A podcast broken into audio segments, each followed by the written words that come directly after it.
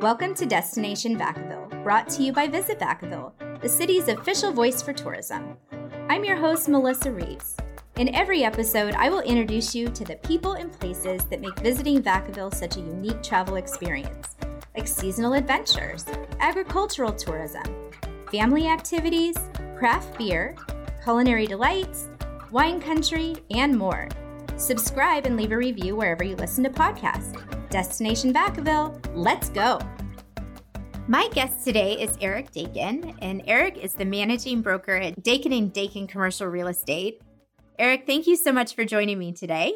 My pleasure. Thank you for having me. Absolutely. So, you and I had this really fun conversation a couple of weeks ago that I thought was fascinating. And I thought, you know, we see so much on social media about retailers that our residents want to come here and you know why are certain businesses not coming to Vacaville? The city needs to work harder. And you know that's not that's not always the way things work. So we talked about that and about some projects that you're involved in that are doing some some major renovations and updates. And I just thought it was such a great opportunity to share with our listeners kind of what's happening in real estate in in Vacaville. So so thanks for coming on and being able to being willing, I guess, to share to share what you're working on. Oh no, my pleasure. Thank you. So why don't you first, Eric, tell us a little bit about you and your background?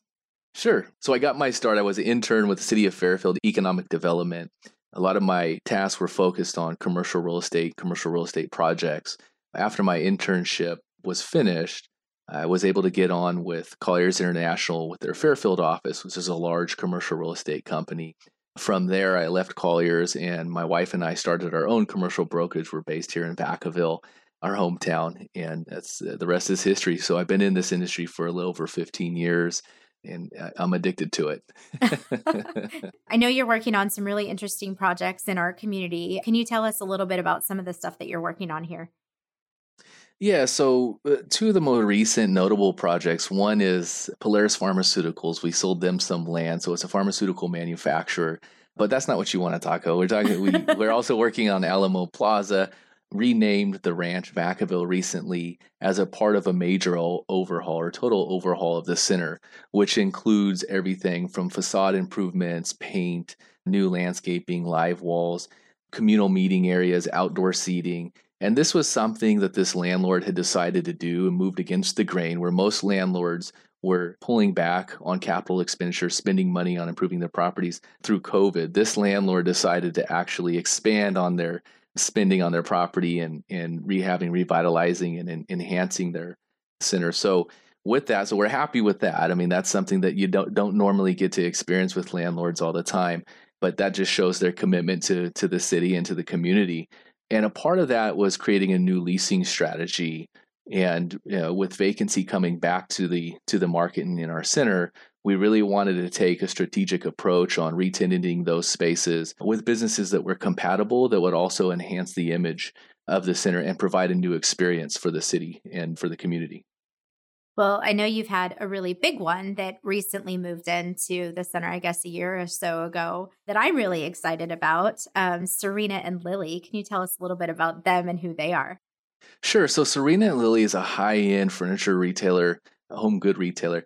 And we're very excited. They're somebody that we feel really started that momentum and, and really at, you know, created the credibility for the center for those type of caliber tenants. When you look at the other markets and other locations for their other stores, you have you know Berkeley, the Hamptons, Los Angeles, and then you throw Vacaville into that mix, and rightfully so. We hold our own, and and uh, we're known as a, a, a retail destination. It is an experience, and this center is no different. So in order to get them, keep in mind at the time that they moved in, none of these improvements had started yet. So we really had to sell them an idea and on the vision of what could be and what was to come. And then the landlord took it from there and really executed and is continuing to execute on the different phases of the, the improvements to the center. So, with what you see now, the intention and, and, the purpose of these improvements was to create a more walkable and pedestrian friendly experience to encourage multi store visits. So, as opposed to generally you have someone who's going to come to a specific location for a specific purpose, and when they're done, they leave. We want to encourage actually people walking around, parking and then walking around and visiting multiple stores. And we feel very confident that the improvements that are being made there now will will accomplish that. Is there a little stage too at one place for some kind of outdoor music or something? So there is a, there is an area that can accommodate some uh, uh, live bands and live music, and there's also a, a, children's play area in the corner near Rock and Jump.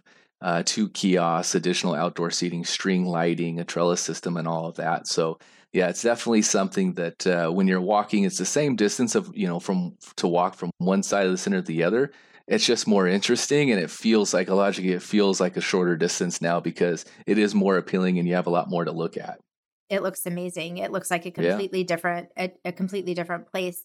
And we were so excited i think you and i talked about this about serena and lily coming because all of a sudden in vacaville we've got all of these home good kind of retailers that have come in between we've had restoration hardware for quite some time but they've moved it into a larger location and williams sonoma home and then with West Elm and Crate and Barrel and then Serena and Lily, we have this kind of critical mass with all these home goods stores that, right. you know, we're seeing this influx of visitors coming from the Bay Area that are coming to shop for their homes. That, I mean, with all of those stores, it's been pretty exciting to have, you know, this, the, this little grouping of all these really wonderful home goods stores.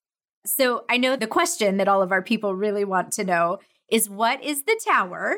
and, and, yeah. and what's happening in that?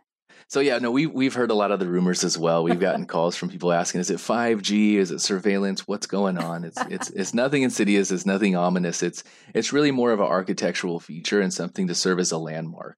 So the intention, and, and not to get too far into the details, but in essence, the ground floor of the tower is a restaurant and it's a, it, architecturally it's unique in the sense that you know, there's a retract fully retractable glass walls that will open into open up into outdoor seating, communal in between Journey Coffee and the tower.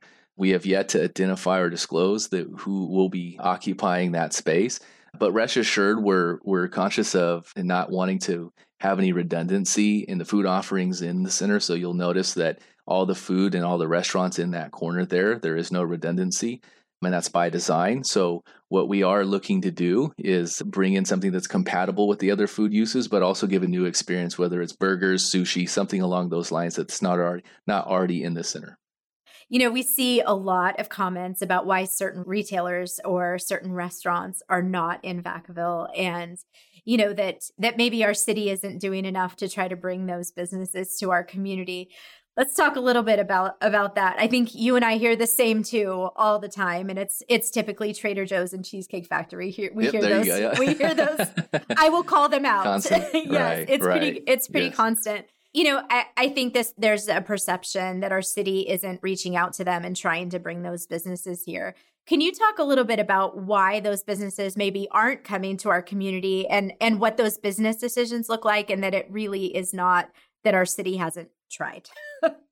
No, absolutely, and I can I can attest from personal experience that I know that really all city staff has, in an effort, as a kind of a a group effort, collectively attempted to recruit those two businesses, namely, and so it's not for lack of trying, and they continue to persist, right? And and more recently, there um, there was some traction being made with with one of those two, namely Trader Joe's, so in the future, it, it, may be possible. But what I can say is, you know, the process consists of multiple parties within the respective organization initiating contact through a site selection process. And what I mean by that is effectively you have hundreds, if not thousands, of inquiries sent to them daily from a multitude of jurisdictions and cities and counties and states throughout the United States. And so most of these retailers they have a set criteria that details everything from store size to demographics to you know down to the individual person number of people that need to be within a certain uh, radius from that one location. And so if it doesn't if a property if any one property or space does not fit all that criteria check all those boxes it goes into the circular file it goes into the trash because they have to weed through thousands of prospective locations every single day. And as a part of that, keep in mind the store rollouts for both of those specific users, both Trader Joe's and Cheesecake Factory, are negligible at best. They're anemic. So their pace of new store openings is one to three per year. So when you say, one to three. And if at the most, if you're looking at three new openings a year, you're competing with, again, hundreds, if not thousands of locations. So, so they're very strategic and methodical about their approach in identifying new sites and site selection. So it has to be almost that perfect. The, the, stars have to align. It has to be on the right day at the right time at the right temperature. Everything has to be perfect for them to even get for you to get on their short list. And once you're on their short list, it could be as simple as once they come out for their ghost visit, we call it a ghost visit, when they're touring a property without the broker or the property owner, and they're going to go through, and if it doesn't it doesn't meet their certain uh, uh, physical characteristics as far as accessibility, your ingress egress to the to and from the main thoroughfare, visibility, whether it's monument signage to and from the major thoroughfare, things like that they automatically disregard it, they toss it and move on to the next one. So there's multiple layers of the process and it's very very competitive every single layer. And so you have to be spot on with every single point of the process in order to get to that finish line and lease signing. But again, it's an uphill battle namely because you know they have their own criteria. If you look at Cheesecake Factory as an example, just kind of dispel some of these myths and rumors that you know Cheesecake Factory will tell you and they have told us that we feel, they feel that Vacaville is too close to their other two stores in either direction, whether it's in Concord or Sacramento, uh, that it, basically it would create a redundancy for them. So they'd be cannibalizing those two stores. They're not generating new business. They're just taking business from those two stores. And their operating expenses just go up. Their revenue stays the same. It doesn't make sense in the discussion. So it's not for sake of saying, guys, we disagree and we can show you how. If it doesn't fit the criteria demographically, looking geographically, it's a non-starter. Well, and I think that we can right off the bat just dispel the myth that the city has not been trying to go after either of those businesses. Clearly, there right. has been a lot of work in both of those areas. Um, Absolutely. But Eric, real quick before we run out of time, tell me a little bit about obviously we've got a, a, kind of a shift in our economy right now. What is that doing to the the process of bringing new businesses in? Is there still interest in our community? Um, have you seen that slow down? Uh, where where kind of are we with that that piece of it? I guess. Yeah. So generally speaking, as a rule of thumb, it takes about twelve months to see the actual physical impact of any change in our market or the economy. So when we, we talk a lot about inflation and interest rates and things like that, when we start to see that and it's noticeable, a change like increase in interest rates, when you go from 3% to 5%, then it takes about 12 months from that point in time where we reach 5% plus to see an actual impact physically on the ground in any market. But we have started to see a lull in activity, and we have started to see retailers, namely, uh, start to pull back on on their ambitious store openings. So and, and generally speaking, most retailers, especially those that are chains, they have a construction schedule that's a year out. So they'll plan a year in advance. So in 2021, they're planning for their new store openings in 2022. So we're now planning and trying to get on their 2023 schedule, which generally about this time in the fiscal year, they've already filled that schedule for the following year. So now we're really looking at 2024 and you're playing that balancing act of trying to determine okay what is the economy going to look like and what is it going to market look going to look like in 2024 and you're trying to speak to that to sell them on any individual city and any specific location. So it has started to slow down. Money's more expensive. There's more uncertainty in the world. The stock market's very volatile right now. So consumer spending this this holiday season is going to play a major role in decisions being made for that 2023 and 2024 construction schedule for new store openings. But again, everyone's very optimistic right now, but they're starting to become pessimistic and and you know that's that's becoming challenging to convince those who open one to three stores every year to look at a market that, you know, hasn't been proven yet.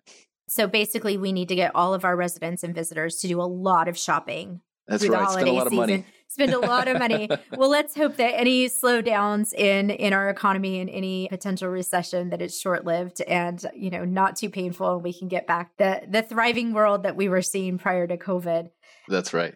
Eric, thank you so much for for being my guest. Thank you for oh, dispelling lots you. of lots of myths about uh, what's going on in our community.